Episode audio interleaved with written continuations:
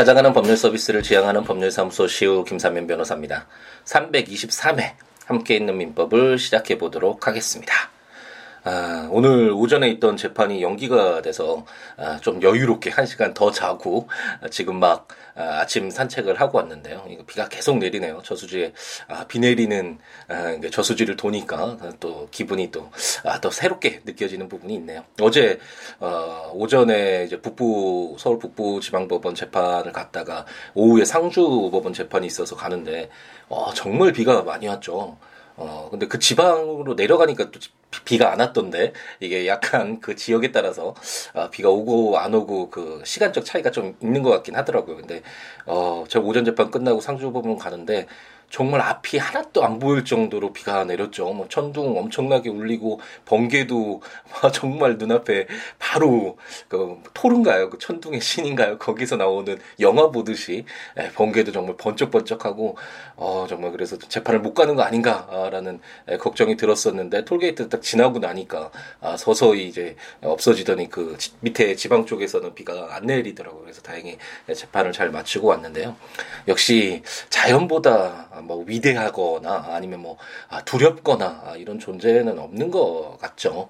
아무리 아, 인간이 여러 가지 정말 뭐 발명도 하고 뭐 이제는 우주 시대를 열었다고 하더라도 이 자연이 우리에게 주는 이런 어떤 웅장함, 위대함 이런 것들은 결코 어, 사라지지 않는 것이 아닌가라는 생각이 들고 어, 정말 어제는 두려운 마음이 이렇게 많이 들더라고요. 이렇게 자연 속에서 우리 인간이 아무리 잘났다라고 하더라도 정말 그냥 하나의 아, 일부분일 뿐인데 너무나 아, 앞서가고 자연을 정복하고 너무 많이 우리 것으로 만들기 위해서 노력하는 아, 그런 문명이 아니었나라는 생각이 새삼 좀 들기도 하면서 어쨌든 자연과 함께하는 그래서 자연을 항상 두려워하고 어, 존중하고 이렇게 더불어 함께하는 삶을 살아야 되지 않나 우리가 우리의 어떤 인류의 방향이 그렇게 돼야 되지 않을까라는 생각도 은연중에 두려움을 느끼면서 한번 느껴봤습니다.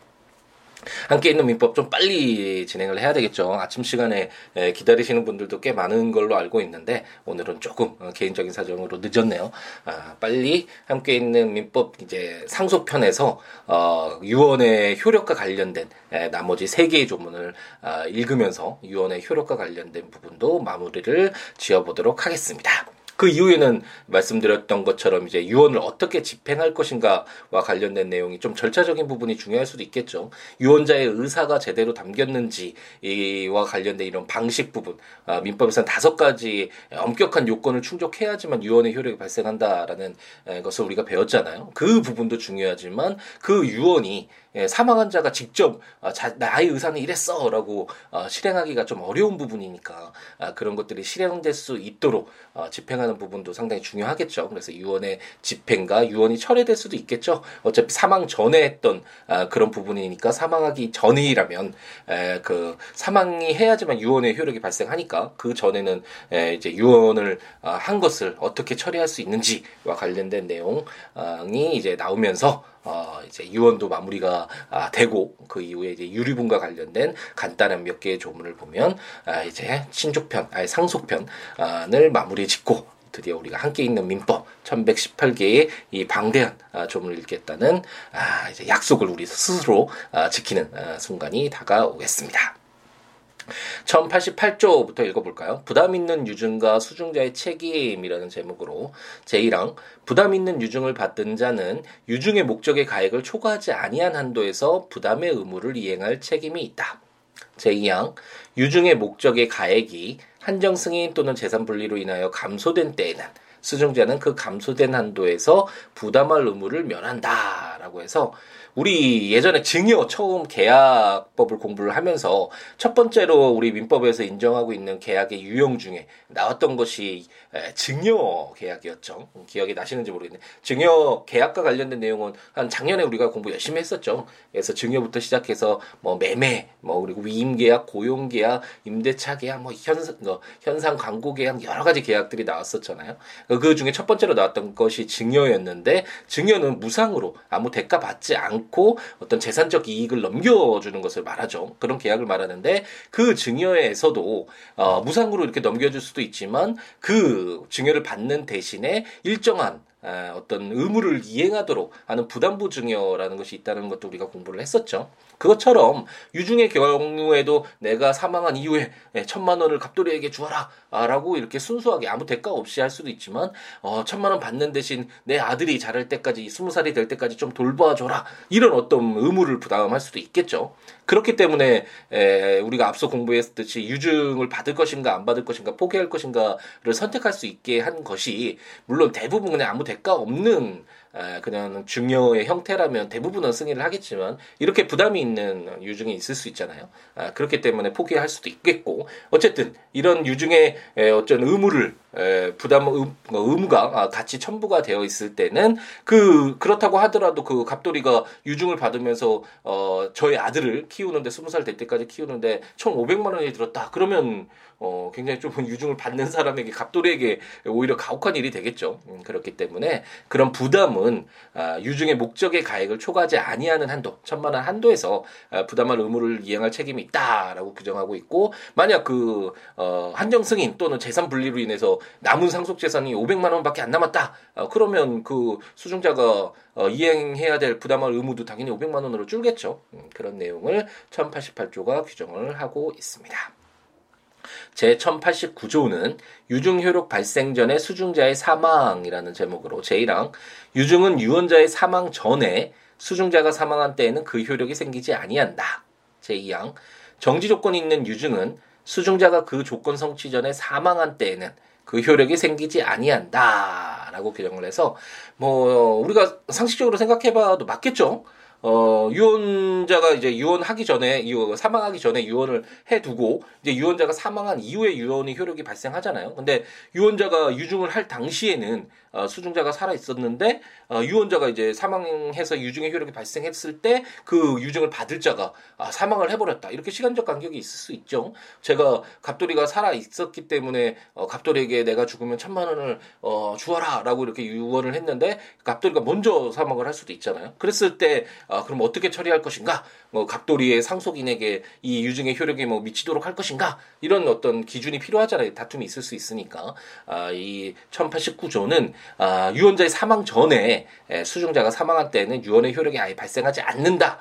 라고 어떤 분쟁 해결의 기준을 두고 있고 어, 사망이 아니더라도 정지 조건이 에, 성취되기 전에 예를 들어서 수중자가 대학에 들어가면 100만 원 지급하겠다 이런 어, 조건에 대학에 들어간다라는 조건이 정지 조건으로 있는데 대학에 들어가지 못하는 상황에서 어, 수중자가 사망을 했다 이런 것도 어, 유언의 효력이 발생하기 전에 수중자가 사망한 것과 아, 유사한 형태가 되겠죠. 그랬을 때 이럴 때도 유언의 효력이 발생하지 않는다라고 규정을 하고 있네요. 1090조. 와, 드디어 이제, 아, 1090조, 이제 10개 조문만 하면 1100개, 1100조가 이르게 되겠네요. 이제 금방, 아, 1118개의 조문이 거의 다 다르고 있는데, 1090조는 유증의 무효, 실효의 경우와 목적 재산의 기속이라는 제목으로 유증이 그 효력이 생기지 아니하거나 수증자가 이를 포기한 때에는 유증의 목적인 재산은 상속인에게 기속한다. 그러나 유언자가 유언으로 다른 의사를 표시한 때에는 그 의사에 의한다라고 해서 이 내용도 다툼이 있을 수 있잖아요. 갑돌이가 유언으로 100만 원을 을돌에게 주겠다. 라고 했는데 에, 갑돌이가 사망한 이후에 에, 이제 을돌이가 어, 유증을 포기했다. 그럼 이 돈을 누구에게 줄 것이냐? 을돌이의 상속인에게 줄 것이냐? 아니면 그 갑돌이의 상속인에게 다시 돌아가는 것으로 할 것이냐? 뭐 여러 가지 다툼이 있을 거 아니에요. 그래서 1090조는 아, 아, 이렇게 수중자가 그 유증을 뭐 받는 것을 포기하거나 유증이 효력이 생기지 아니했을 때 그 유증의 목적인 재산은 상속인에게 기속한다라고 해서 갑돌이의 상속인이 100만 원을 받는 것으로 하지만 아, 유언에서 가장 중요한 것은 유언자의 의사가 실현되는 것이라는 말씀을 드렸죠. 어, 그렇기 때문에 유언자가 아, 만약 이 100만 원 받지 않으면 아, 을돌이 아들에게 100만 원 주어라 뭐 이런 의사를 표시했다면 그 의사에 의해서 어, 실현되도록 어, 하는 것이 필요하겠죠. 그래서 1090조가 그러한 내용을 담고 있습니다. 어쨌든 법을 읽을 때 특히 민법을 읽을 때 에, 사법이라는 것은 개인들 아, 법인은 물론 포함하지만 아, 개인들 간에 발생하는 아, 그런 어떤 어, 관계를 규율하고 있는 법이잖아요. 그랬을 때 가장 중요한 것은 국가나 법이 개입하지 않고 당사자들의 의사대로 어, 이행이 되고 실현이 되도록 어, 그게 뭐 유토피아겠죠. 법이 필요 없는 법 없이도 사는 그런 사회가 됐을 때 가장 좋잖아요. 그래서 원칙적으로는 당사자들의 의사가 무엇인지 정확히 파악을 하고 그 당사자의 의사에 따라서 당사자들의 의사에 따라서 이행이 되면 전혀 법이 개입될 필요가 없겠죠. 그래서 그 의사대로 이행될 수 있도록 아, 해석하고 적용을 하는 것이 원칙이 되어야 할 것이고 아, 그런데 너무나 일반 당사자에게 불리하거나 너무 사회적으로 반사회적인 어떤 아, 그런 행위를 조장하거나 그런 특수한 경우에만 국가가 개입해서 아, 거기에 일정한 아, 부분을 조율을 하고 제한을 하거나 이런 내용이 이제 국가가 개입을 하게 되는 것이지 원칙적으로는 당사자의 의사가 가장 우선시 돼야 된다는 것이 에, 원칙이고 어, 유언에서 우리가 그러한 내용들이 에, 실현되는 것을 우리가 한번 확인을 어, 해 왔습니다. 공부를 하면서 채권법에서도 당사자들의 의사가 특히 계약과 관련돼서 아, 굉장히 중요했잖아요. 어, 특별하게 그 어떤 계약의 내용을 어, 부인하거나 무효로 하기 할 필요가 없는 경우에는 당사자의 의사대로 어, 이행이 되도록 효력이 발생하도록 하는 것처럼 유언의 경우에도 그 유언자의 의사가 아, 굉장히 중요시되는 것을 우리가 공부를 했네요. 조문들 한번 보시면서 어, 들으시면 좋으니까 국가법령정보센터 또는 제가 전자책으로 발간한 함께 있는 민법 또는 제 블로그 siwo.com, siwo.net, siwoolaw.com.net에 해당 조문과 설명들 참고하시면서 어, 들으시면 좋을 것 같고 여러 가지 이야기 함께 나누면 어, 좋으니까요. 어, siwo.com, siwo.net, siabooks.com, siabooks.com 블로그나 026959-9970 전화나 siwo 골뱅이 gmail.com 메일이나 트위터나 페이스북 페이스북의 시우로에 오셔서 여러 가지 이야기 함께 나누는 우리였으면 좋겠습니다. 비가 내일까지 온다고 하죠. 어, 2018년 5월 17일 아, 이제 목요일인데 아, 아, 요즘 재밌게 보고 있는 나의 아저씨 드라마의 마지막이기도 하네요. 이제 나의 아저씨와 관련된 내용을 한번 이야기를 해야 되나요? 제가 블로그에도 글을 쓰긴 했었는데 아, 우리나라 드라마에서 쉽게 보지 못했던 아, 굉장히 색다르면서도 아, 굉장히 분위기 있고 무거우면서도 그 미장생이라고 하죠. 그 화면 하면 여러 가지 배우들의 동선이나 그 부품이나 소품이나 이런 것들이 너무나 아름답게 에, 그려지는 다가오는 그리고 서로 간에 에, 약간 어, 오해할 수 있는 어, 사람들이 에, 약간 어, 다른 시각으로 볼 수 있는 관계이긴 하지만 아저씨와 아, 아주 어린 소녀와의 관계니까 어쨌든 이 두 사람이 하지만 에, 그런 것을 뛰어넘어서 서로 어, 이해하고 어, 소통하고 공감하고 어, 서로 행복한 삶을 살도록 어, 정말 바라주고 아, 이런 어떤 아, 관계 맺기의 아름다움이 정말 잘 들어져 있는, 드러나 있는, 담겨져 있는 그런 드라마인 것 같고, 어, 내일 얘기하려고 했는데 오늘 이미 다 이야기를 해버렸네요. 이게 나의 아저씨의 마지막 아, 방송 예인을 하는 날인데,